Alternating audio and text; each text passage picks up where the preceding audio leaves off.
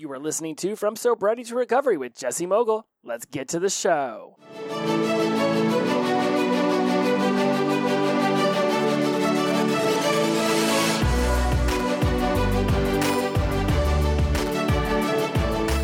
Welcome back to From Sobriety to Recovery. I am your host, Jesse Mogul. I am in addiction recovery. And welcome back, my friends. We are still smack dab in the middle of our amazing National Recovery Month awareness and all of that comes with it. I'm sure you are like me. If you have been on social media, you have seen a ton of people posting about National Recovery Awareness Month. And it's been a pretty spectacular time to just dive in a little bit deeper into myself and see where my recovery has led me all of these years and where I'm going with it. It's fun to take stock, take inventory of where I'm doing well and where I could be more desirably moving myself toward. And I have been having a really chaotic summer, and I don't know how the rest of it is for you all, but moving out of summer into another season, especially as I'm now living in a state that has seasons, having left California and moved to North Alabama, I certainly do realize that very soon it will be colder, and eventually it will be that cold rain and maybe even some snow. We had some snow last year and got to watch deer run around in snow for a day. That was super fun. This year, no deer. We've moved out of that house and into our own home. And so this whole summer has been about moving forward in life. I've left the rental world and we've moved into home ownership, which, brings its own levels of just intricacy and chaos. I guess it's a mixture of both. And as well as, working on the business and going out and finishing up my certified recovery support specialist internship, where I worked at His Way and also did some time over at Wellstone Emergency Services here and got to see two very different yet somehow intricately woven together methods of helping people along their mental health journey. And of course, I've now started my master's so I can become a therapist, if you will. It's called a clinical mental health counselor is the fancy title for it. And I just finished that first class. And I called it the How to Be a Student class because it really felt like that's what it was gearing me toward, how to write bibliography pages and write papers and do research and things that I have done sort of for this business and for this show and for y'all, but not being graded and not learning how to cite sources and bibliographies and everything being what it was for that class. I spent an inordinate amount of time doing all of the work, and it paid off. I got myself a nice little 95% in the class. I think I ended up getting 956 points out of 1,000 was how that whole thing worked out. My first week, I didn't write one of the papers formally enough. Therefore, I went and got Grammarly to help me with that. So I lost 30 points in the first week and then managed to only, I think, lose 16 the rest of the time. So, my right, 956, 14.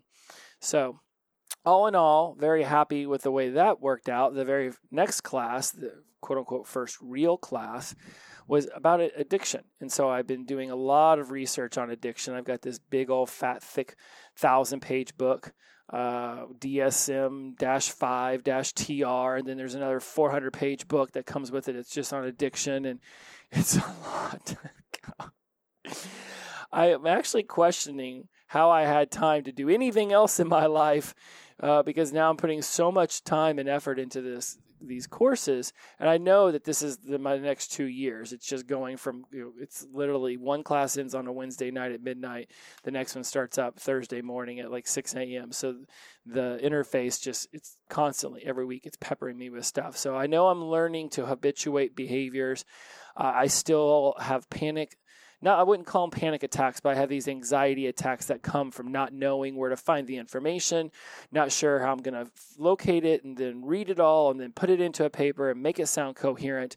So I get these anxiety stressor waves.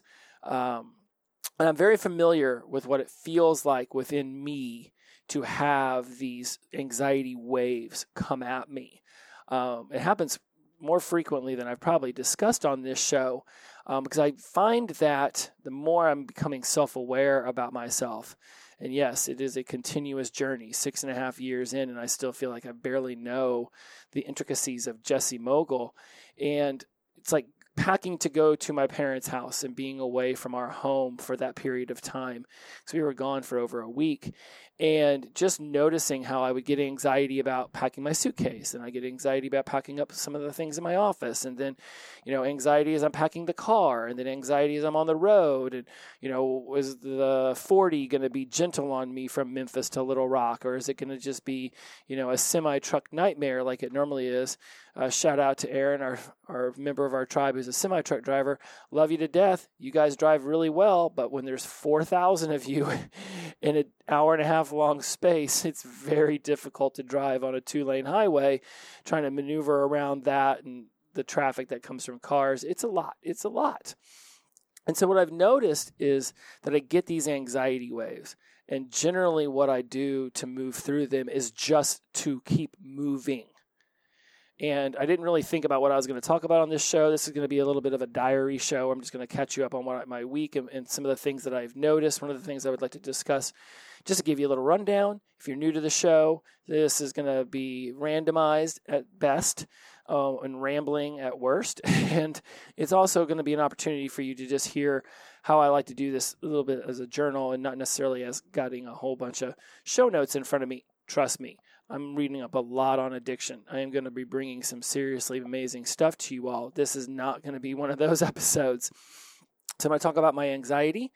I'm going to talk about the emotions that I felt whenever I broke my streak of 10,000 days or 10,000 steps a day.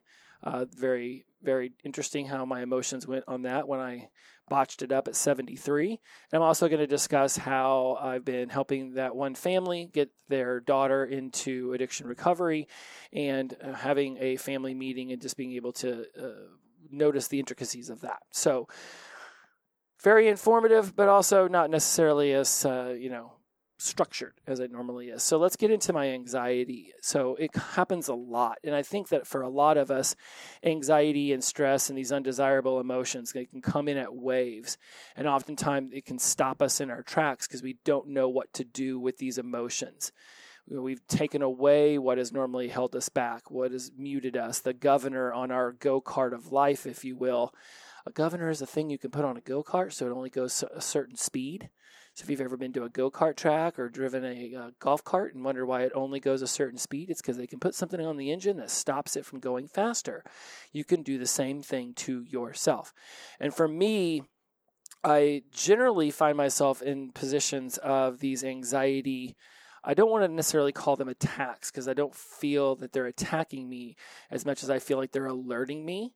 So perhaps I'll call them anxiety alerts for the rest of this show, because I didn't think about how to reference them until just this second. And so these anxiety alerts come in. And for me, I believe that it's heightening my emotions to understand that something important is going on. We've talked about this. When you feel a charge, take charge. Meaning when you feel an emotional charge, and I'm getting goosebumps on my arms right now, and for you longtime listeners, you know that I have taken that as the meaning that I'm saying something important right now. So take notes or listen up or just kick back and enjoy as you've already been enjoying. So I get these anxiety alerts. To me, it's, when you feel a charge, take charge. So something important's happening. What is it that's important, and what can I do in this moment to sort of level myself off? And generally, my main modus operandi, that sounds very smarty pants. My main method of operation, if you will, is to just keep moving forward. When I stop, then I start to second guess myself. If any of you have ever approached a stranger wanting to be a friend, or, hitting on somebody you found attractive at a certain location, you might have found that the more you stopped and thought about what you were going to say, the more difficult it became to think about what you were going to say, and then to even say something that was even halfway intelligible. I remember that in my 20s. And that is very similar to how I experience it now in my late 40s, that if I just keep moving, then it sort of all just will fall into place, as well as it's going to fall into place. The overthinking can often stagnate the entire process of motivating yourself forward, then the second guessing and then negative internal self-talk kicks in, the automatic negative thoughts, those ants begin to overwhelm you. It's like they're crawling up off the ground all over your body. And before you know it, you're just like, I don't know what to do. So in order for me to combat that, I just start to pack, or I just start to load the car, or I just keep the car moving forward. I've generally found that it works well for me in that regard. And it's the same thing with school now. I open up these, each week another topic opens up. So there's 8 weeks in a course, and each week you can see ahead of time what's coming up, but you can't actually do anything with it until they open up those discussion questions and they open it up for submission. So you can see what's coming and you can prepare for it, but you can't actually submit it till that week starts. So I can be prepared, and then they just use such big words. Oh my goodness, like you've listened to me long enough. You know that I enjoy having a verbose vernacular, that I love knowing big words. And sometimes I use them not to sound smart, but just to find a place to use them. I got a little calendar that likes to teach me big fancy words, and there was really no use for most of them. There's way simpler 6-letter words, for, heated discussion, or, then diatribe, or, nefarious. I say nefarious all the time. It could just be evil. It doesn't, but I like nefarious. Facetious was my word of the year one time. I said it all the time. And I think it just means to be sarcastic. I could have just said sarcastic, but as a kid, I was a bit of a nerd and I like to learn words. And so this schooling is teaching me that big words matter when you're taking a master's level class, and whenever you're turning in work, they're expecting it to sound academic and all of this stuff. And it can feel overwhelming to me because I'm not used to this. I'm not used to the research. I'm not used to utilizing these websites they've given. And so where in your life are you taking on new things and you're not quite yet familiar with how to locate the new information, how to apply it to your life, how to begin to turn it into a habit that grows a skill that eventually turns into a talent that becomes passion, that becomes purpose? Because this latter is happening all the time in our lives. We might pick up gardening and not really know much about how to, plant plants and where do we get the soil and how often do we water it. Next thing you know, we're reading up about that, and we're on social media learning how other people do things. There's a lot that we take on as humans that is new to us, but not all of it creates an anxiety or stressor inside of us, because generally we can find somewhere in our lives where we've had some level of experience with things so that we can begin. Our brain will literally just build a bridge. Oh, well, you once studied in high school and had to write a very smarty pants paper, so it's similar to that. What did you do then? Well, same that I do now. It's just I read the material, I start to take notes from it. Then I start putting it into a paper format, and I just write conscious stream of thought. I don't try to hold back anything or make it sound smart, because the first writing just needs to get done so that there's something I can edit. And when I do it in Grammarly, it likes to tell me where my commas are wrong and where the misspellings are. And it likes to give me synonyms and antonyms of words so that I don't keep reusing the same word over and over and over again. So it does in many ways copy edit my material for me as I'm going along. And it's really helpful to have that backup. And I would love for you to start noticing where in your life do you have a backup? Do you have perhaps somebody who's got a little bit more information, a little bit more experience in their life, and they can help guide you along so you don't feel like you're doing this stuff on your own? We talk a lot about the opposite of addiction is connection. There's a reason why meetings actually work, because we go in there and we see other people at different stages, and we can ask them, well, what was your experience when you did this? What was something that I could perhaps be mindful of moving forward? What's a roadblock that might come? What can I know now that I might really wish I had known, in a month? This is why this stuff is helpful. And the university provides so many different resources, from tutors to librarians who literally will get on a chat with you in the middle of the day within minutes and start answering questions about certain things. And absolutely, technology has improved this entire process for me. I've been able to find digital books of even my textbook, this 1,000-page monstrosity that's sitting right next to me. I mean, if I hit myself in the head with it right now, I'd probably knock myself out. I found a digital version of it so that it's easier for me to control F and find certain parts and not have to go through the book. I'm glad I have the book, but I can see myself utilizing it a lot less now that I have a digital book. But one can, you know, travel with me and the other one can, you know, sit on my computer or vice versa. I don't know if you've ever tried to put a 1,000-page book in your backpack, but it is not light. So anyways, about the schooling, I get these anxiety attacks. I try to just move through them. And I realize that if I just do something, then I will start to be able to put things together. But if I do nothing, then I have no puzzle pieces at all. It's like, haven't even opened up the box yet, and I'm already freaking out about 5,000-piece puzzle. Like, you got to dump those pieces out. You got to flip them all upright so that you can start to, you know, see the images on each piece. You know, you move all the border ones to their one little area. You build the border, and then you just start trying to build it from there. And, oh, look, there's a red door as part of it. Well, there's red pieces. Let's put that together and figure out where that goes later. That's how this schooling feels for me. And when I get the anxiety around it, I just start to do the research. I just start to pull out the pieces. I start to formulate the idea of what it is I'm trying to accomplish in my paper, right? Because everybody is going to have a different viewpoint. And so everybody's going to be turning in very different papers. And so I just simply say, okay, well, what's my viewpoint on this? What is the information I seek to convey? How can I back that up with research material? Go out, start building the bibliography. And before I know it, this whole thing starts to really work itself out. But if I sit still and do nothing, nothing gets figured out. It's the same way with packing up the car or packing the suitcase or thinking about dinner or wanting to go on a walk and wondering where I'm going to walk. You know what? I'm just going to walk out my front door, and where I end up is just where I end up. And this is a great segue to the 10,000 steps, because I really went out to Oklahoma beset upon this idea that I wouldn't allow being out in the woods and spending a few days on the boat here and there to stop that streak. I really was excited about starting up 117 days. I said, just do 117 days and figure it out from there. And 73 is where I got myself caught at. And I had been doing a great job. I mean, one night, and the people in the tribe would know this because I took a video of how dark it was when I was walking around outside at night on this gravel road in this, I'd call it it's like a forest neighborhood, you know, where there's houses every couple hundred yards, but there's really no street lights except for maybe like every quarter of a mile. And yeah, I mean, there's probably varmints out there. You know, I wasn't too worried about being attacked by a bear or a fox or anything, but certainly I was told that those animals did exist in the forest and, you know, to be mindful of walking around at night and, you know, hell hath no Jesse, like a focused dude, was out there with little flashlights walking around on a gravel road and, you know, midnight trying to get all my steps in.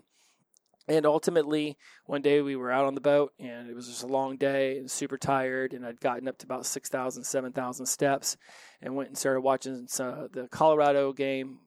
If you guys are into college football, you know, a former NFL football player named Deion Sanders is coaching the Colorado team now. And everybody's super hyped on that. And I love that guy and follow him everywhere. So I got to watching that game. And before I know it, I was, you know, game was done. And I was asleep on the couch and there went the streak. And when I woke up that morning and first realized that I had broken the streak, it was panic. It was anxiety. I had made this commitment to myself and it stopped. And it's almost like my brain didn't remind me, hey man, this is important. Get up and, you know, you go get these steps in. Looking back on that day, there was easily an hour I could have found somewhere in there that I could have been able to get those last 3,000-4,000 steps. But that's not how it played out. And I have a lot of clients and a lot of people in the tribe who will make these commitments to themselves, and then something happens and we miss a day, we miss 2 days. And I've always discussed this, that there's a feeling that comes from breaking a commitment to yourself. It could be not to use kratom or beer or marijuana for X amount of days. And then when that doesn't occur, we get this disappointment in ourselves. And I'm not thrilled this happened, but it is enjoyable to experience this because I can bring it back to you all. And I think that's where this show benefits me, is that I get to bring these experiences of what I'm feeling even 6.5, almost 7 years into this journey and say, wow, this is still happening. And perhaps it's not something that ever goes away. And do I want that smidge bit of anxiety or disappointment to go away? I don't know. That's something that I'll have to, contend with and answer as time moves forward. But I do know that what I felt that morning when I woke up wasn't a great feeling about myself, even though I had accomplished 73 days in a row of 10,000 steps.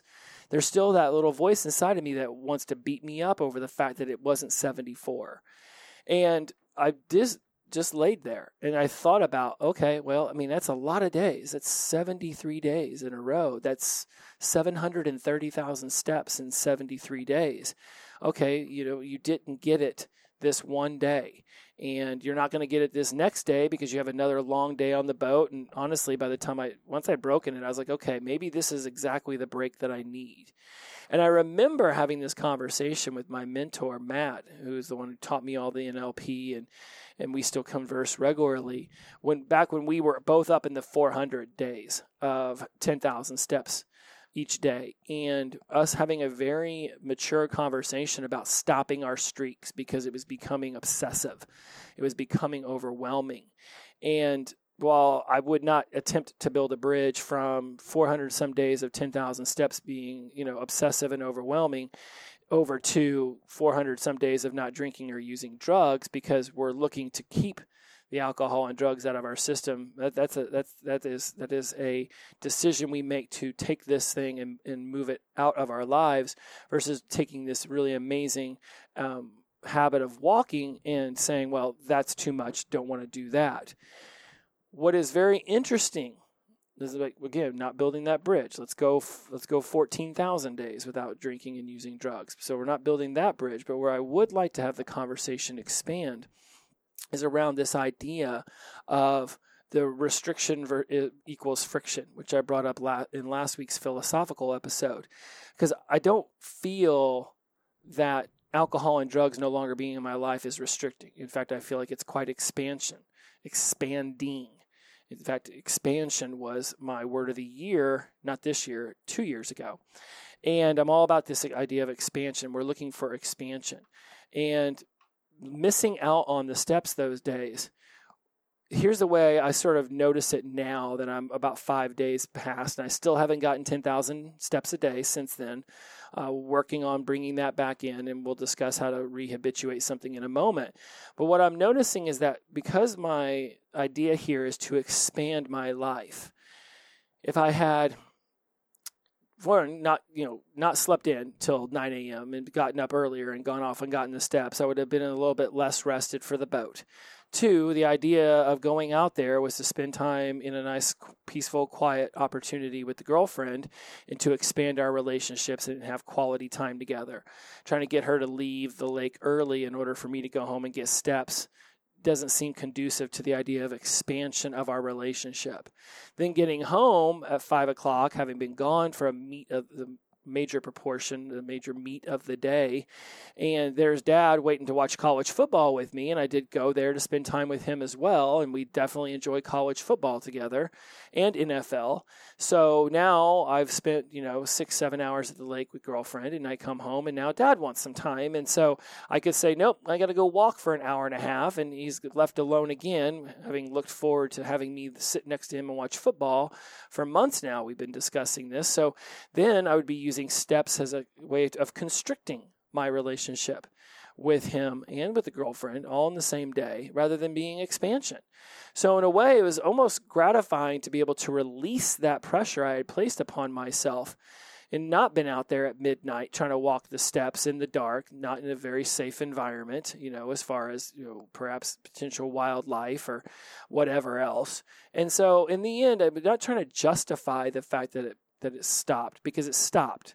Whether I try to justify it or whether that's how you're hearing this or not, it doesn't really matter, because it stopped. It wasn't necessarily a conscious decision on Saturday to not get 10,000, but it was conscious on Sunday, Monday, Tuesday, and now here we are on Wednesday to not start it back up. And let's get into that, because there is a part of me that feels like, 73 was so many. How am I going to get back up to 73 to still get to 117? And I've noticed over the last 2 days since I've been home, that's actually stopped me from going out and getting steps. And luckily, girlfriend yesterday was like, hey, let's just go for a walk. And so we went for our usual walk and got 6,000 steps. And I was like, okay, this is a good movement in that direction. And so I can tell from what I'm feeling that you're all probably feel something similar when you have yourself a bit of a streak. You've been going to the gym X amount of days in a row. You haven't used your favorite drug of choice or alcoholic beverage for many days in a row. And then all of a sudden you go from that 21 or 42 or 73 days. And in a way, you go back down to 1. And I say in a way because we've discussed that it's 73 days of 10,000 steps out of 78 potential days of 10,000 steps. I still accomplished so much in those 73 days. I mean, in those 73 days, I went from being in the 190s down to the high 170s in weight. Monitoring my food, of course, like I tend to do, but it's still not a lack of accomplishment just because the streak stopped. It's just an opportunity to prove to myself that I can launch another streak. And I want you to experience it too. Yes, that first morning, I had to embrace the negative emotions. They were going to be there. I wasn't going to try to resist them because they would just then persist. So I said, okay, it's done. The decision's done. Whether I consciously made the decision at 12 o'clock to keep sleeping on the couch or not, which I did. It wasn't like I woke up and said, well, I could go get steps, but no, I'm good. I literally just slept through the midnight time. When the day clicks over, boom, here I am. Now, sometimes we make these decisions on using or eating or something of that nature, the previous day, and we're actually very conscious of it. And it's going to stop a streak.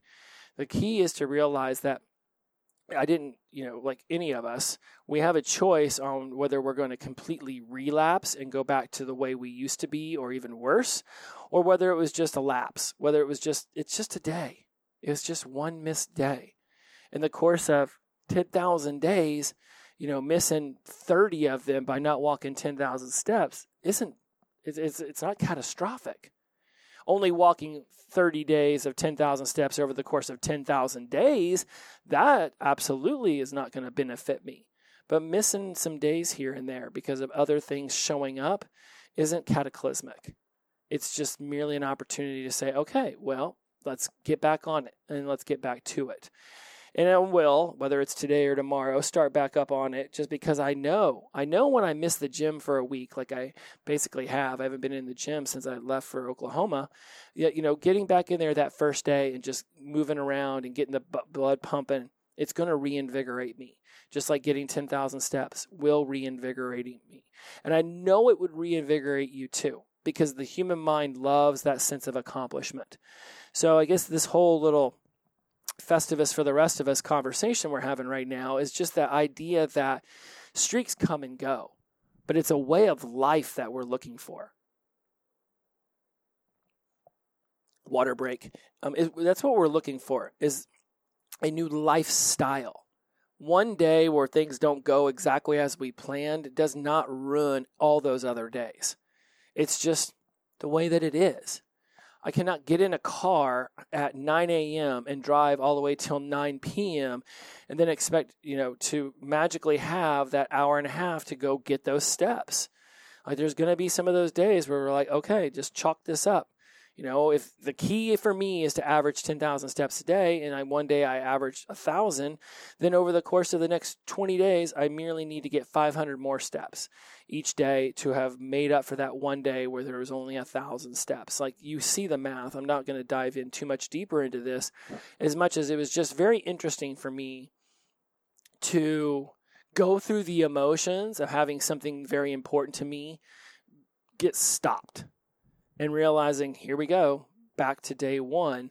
And then it also humbles me, because whenever I have clients or I have people in the tribe or I just have friends who know that I do this for a living come to me and say, man, I was doing really well. And then, boom, it just stopped. And now I'm trying to figure out how to get back up into gear. It's very humbling to go through that and know for myself what it feels like to have to restart and then be able to talk all y'all through it too.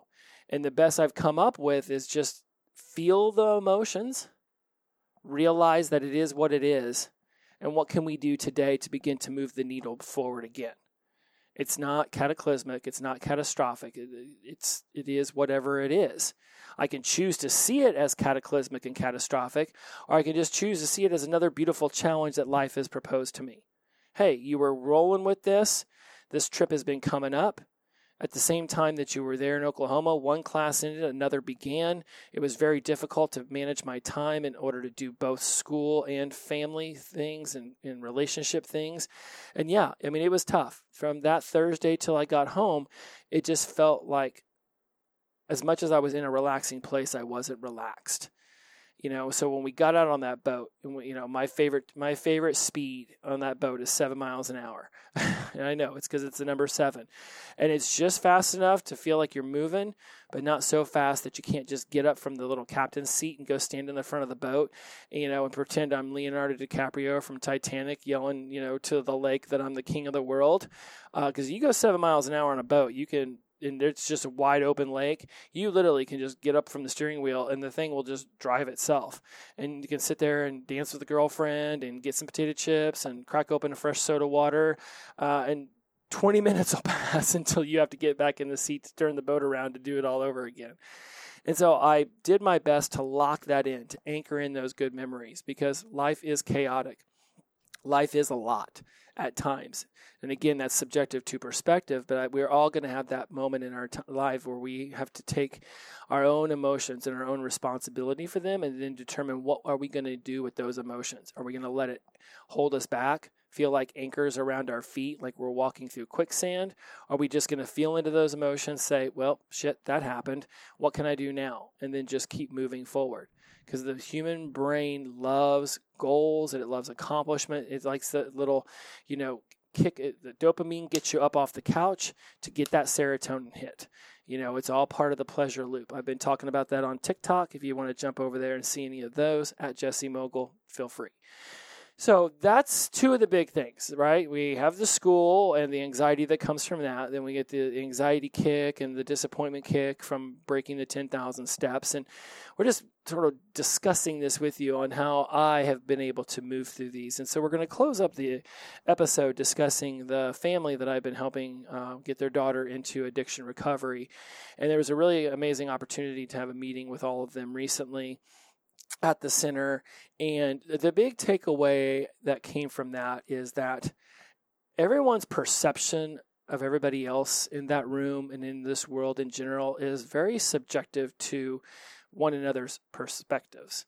And we talked about subjective perspectives so much that I feel like we're just, you know, going over and over and over it again. But I think it's so imperative that we continue to discuss it, because I think people often don't notice it when it's happening. See, I can get into these rooms, and I've been into many of these meetings before. There's a lot of emotion going on. And when you're only at month one, for the person in, you know, new to sobriety, having, you know, just come off of their alcohol and drugs of choice, she's still discombobulated by the entire process. And this isn't her first go around with an addiction recovery treatment center. So a lot of this can feel familiar, but at the same time be very different, because it is a new place and there are new people and it's new material being presented. And a lack of personal responsibility was very much being displayed by her, mainly because there's still that, you did this to me. This is your fault. If you would have just done this, or if you'd have just done that, I wouldn't be here. And I can understand how scary it feels to have to take full responsibility for one's life and the decisions that were made, and looking around being like, what the fuck did I do to get myself here? As David Byrne of the Talking Heads says in the one song, this is not my beautiful house. This is not my beautiful life. Yes, it can burn to have to look in the mirror and realize this is on me. All this is my fault. I made these decisions. Whether I want to take responsibility and accept that it was me making these decisions, is what it is. It's because it's really irrelevant to the conversation. Somebody can sit here and say, Jesse, you did this to me, you did that to me, you did this to me, and I can be like, I didn't do none of that to you. You made these choices that led you here. This is the consequence of your actions. You can continue to blame the parents. You can continue to blame the friends. You can continue to blame social media and society, but that does not change the predicament that you're in. It's very interesting to me how often and how much humans want to have control.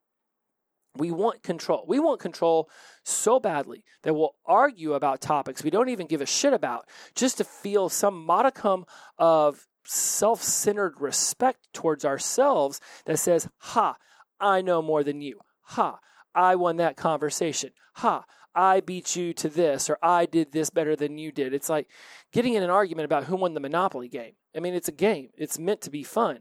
I'm not going to sit here and get all grumpy because you bought Park Place and, Boardwalk before I do. Is that Park Place? Is that Boardwalk, Fifth Avenue? Whatever the blue ones are that are right by the go, right? You got the green ones and I didn't, and now I'm bankrupt. Okay, it was a fun game. We got to do this. We got to interact. Like, I'm not going to sit here and spike the board off the ground because I lost this one thing. It's one thing. And when humans desire this control so much that we have to feel like we're right. I'm always right. I'm always right. I'm always right. So we get into these conversations. I'm literally in the middle of one this morning, and it's like, I'm right about this and you're wrong about that. No, I'm right about this. You're wrong about that. And it wasn't screaming, which was awesome. That's a growth moment, but it certainly was confrontational. And it's just funny that everybody in that room wants to have some level of control. But in those moments, we are literally ceding control to the other person. This is your fault because I had no control over my behavior or my actions or my choices because you did this. That is, I mean, I don't know if it's the definition textbook of literally the opposite of being in control, but it's pretty freaking close. Because if you want to be in control so much, and then try to place blame for your life upon somebody else and say, well, had you done this differently, I wouldn't be here. That's basically saying, I had no control over my destination. It was all on you. I was just riding along in shotgun, and then you pushed me out of the car, and now here I am at this addiction recovery center. F you. But that's not how life plays out. Whether we mean to make the decisions that we make or not, or it's just spur in the moment, it's a shotgun knee reaction, to an emotional moment happening, and we just do something. And yes, I get it. We can be tranced. We can be in a pre-programmed mode. Yeah, there is a lot of psychology going on.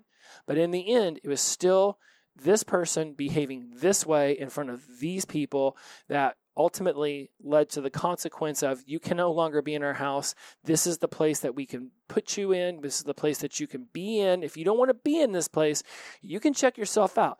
This isn't a prison. As much as you want to say that it is, you are free to walk out that front door. Just know that the road that you take to get home isn't to our house, that wherever you're going to lay your head isn't going to be under our roof. And that can sound very brutal to somebody in the throes of their beginning stages of sobriety and recovery, but we're to the stage where tough love is the only love that's left. And so when we notice in our own lives, where are we ceding control by saying, this is your fault because you did this, then I did that. You rolled your eyes, therefore I screamed back at you. You didn't take out the garbage, therefore I yelled at you and slammed the door and made all this fuss because you didn't take out the garbage when I told you to take out the garbage. There's going to be these opportunities throughout our lives where our emotional intelligence is going to be tested. It's just human experience. It's not like somebody wakes up every single day and says, I wonder how many different ways I can piss this person off. I mean, let's hope that most people don't wake up that way, though I don't know your particular circumstance, so I won't tend to try to act like I do.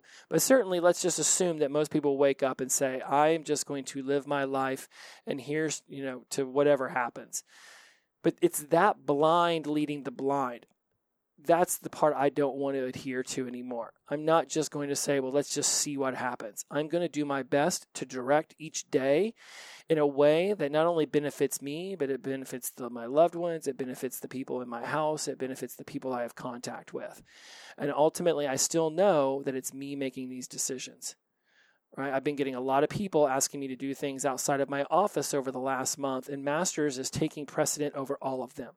No, I can't come to your meeting. No, I can't come to your networking event. No, I can't be on the board of this, or no, I can't speak at that. Like, there has to be a time where I say, I've got to figure this part out first, and then I'll be able to make time down the road. I'll be able to create that time. But it's not anybody putting me in a position. I am making these decisions with absolute 100% self-awareness. I know when I'm starting to feel stretched thin. I know when things start to fall through the cracks.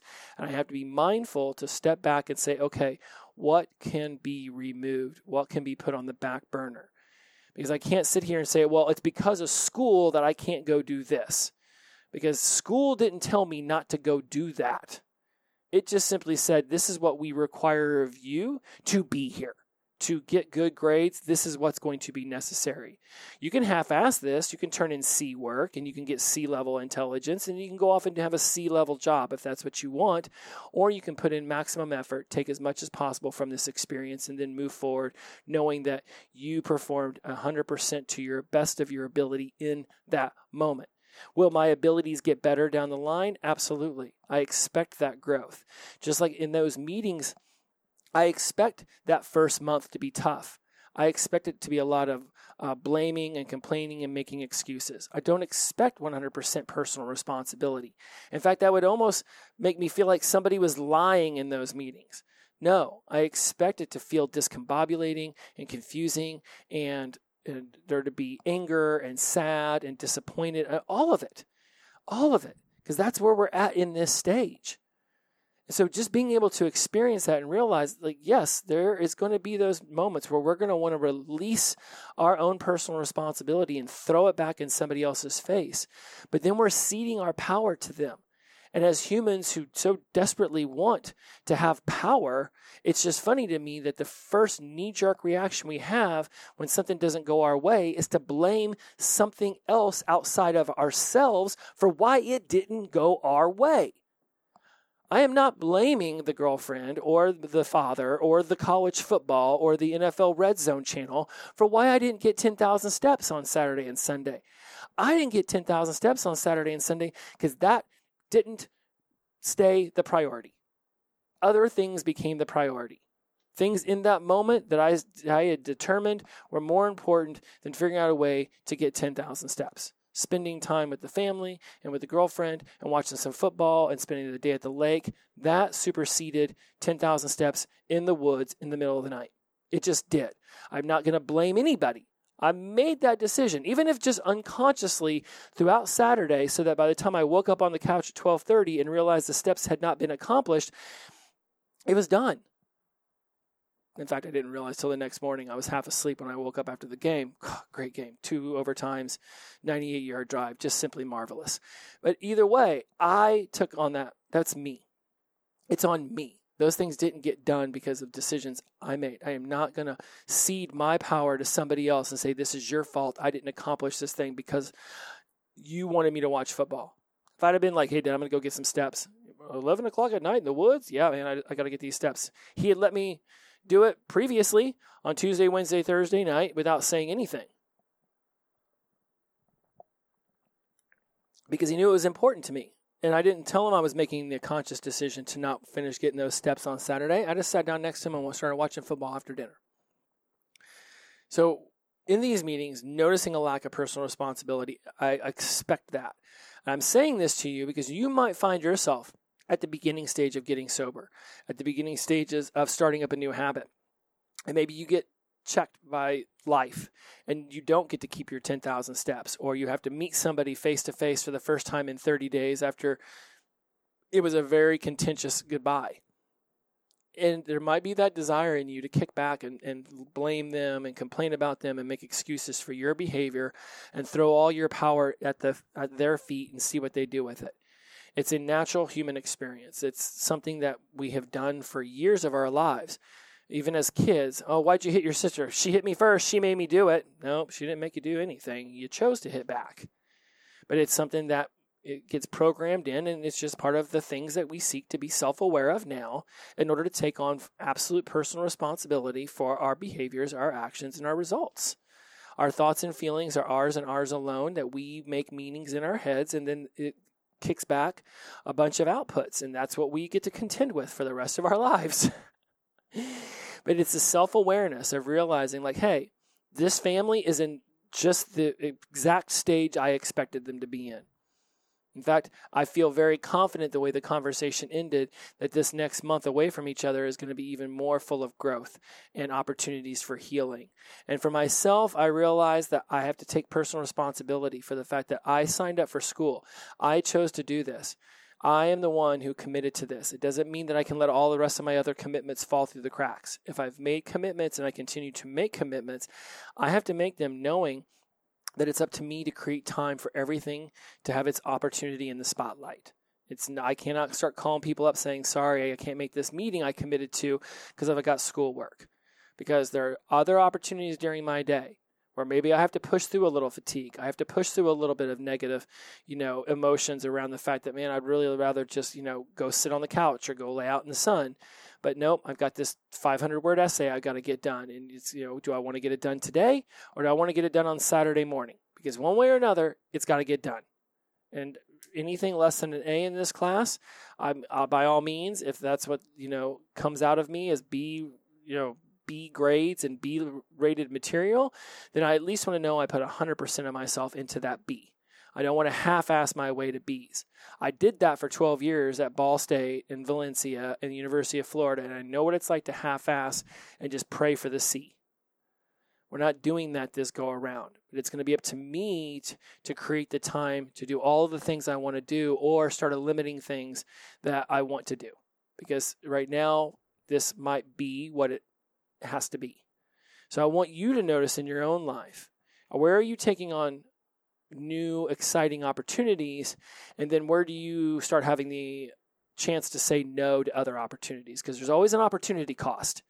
If you say yes to being sober, then eventually you're going to say no to going to the sports bar with your favorite friends on a Sunday and watching football because you're just going to watch them slug down beers for 6 hours and you'd rather just sit at home by yourself and watch football than be around these people getting blasted. At some point, when you say yes to something, you're saying no to a lot of other things. And I just want you to be mindful of that and be prepared for the emotional surge.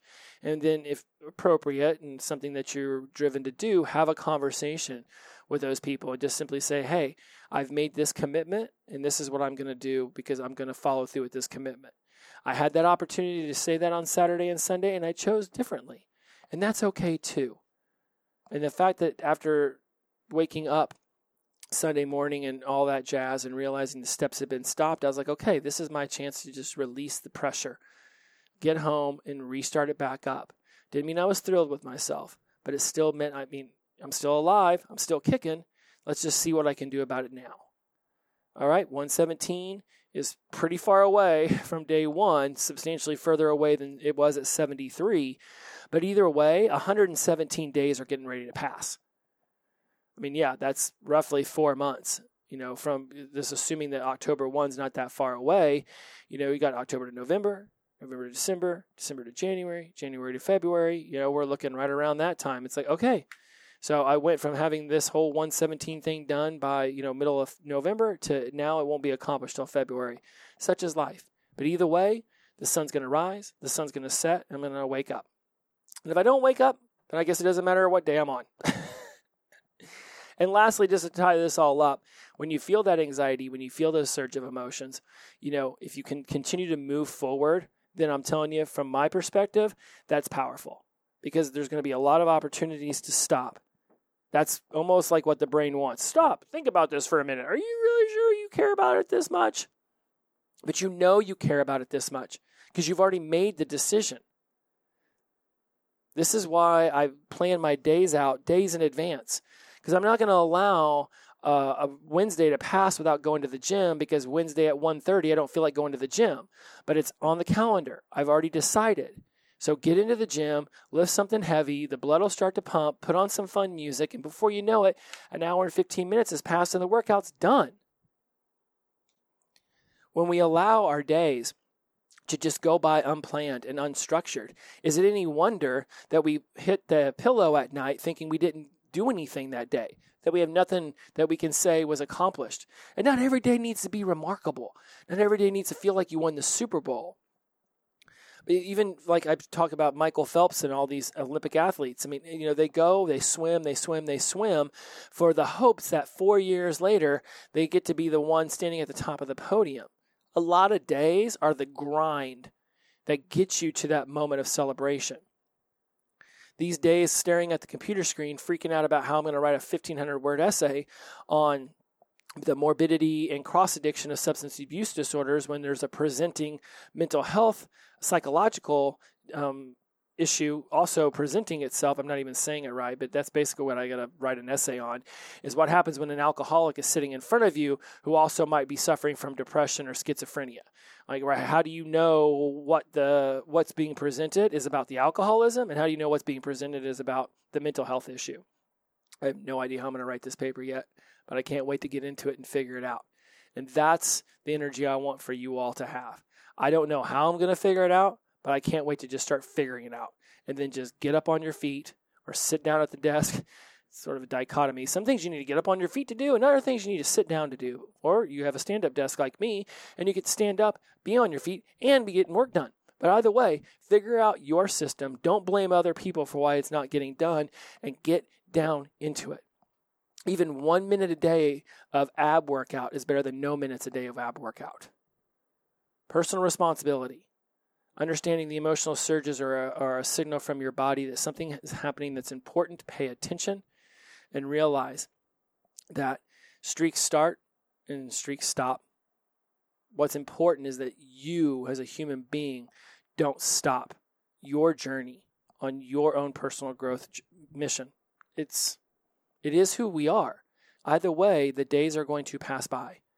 Suns will rise, suns will set, and yet we'll still be here, looking at ourselves in the mirror. What do you want to say to yourself right before you go to bed? Figure that out and then reverse engineer it. So when you wake up that morning and your feet first hit the ground, you begin creating a day that you can finish by saying those positive affirmations back to yourself right before you go back to bed. And yes, some days are wins, some days are less than wins.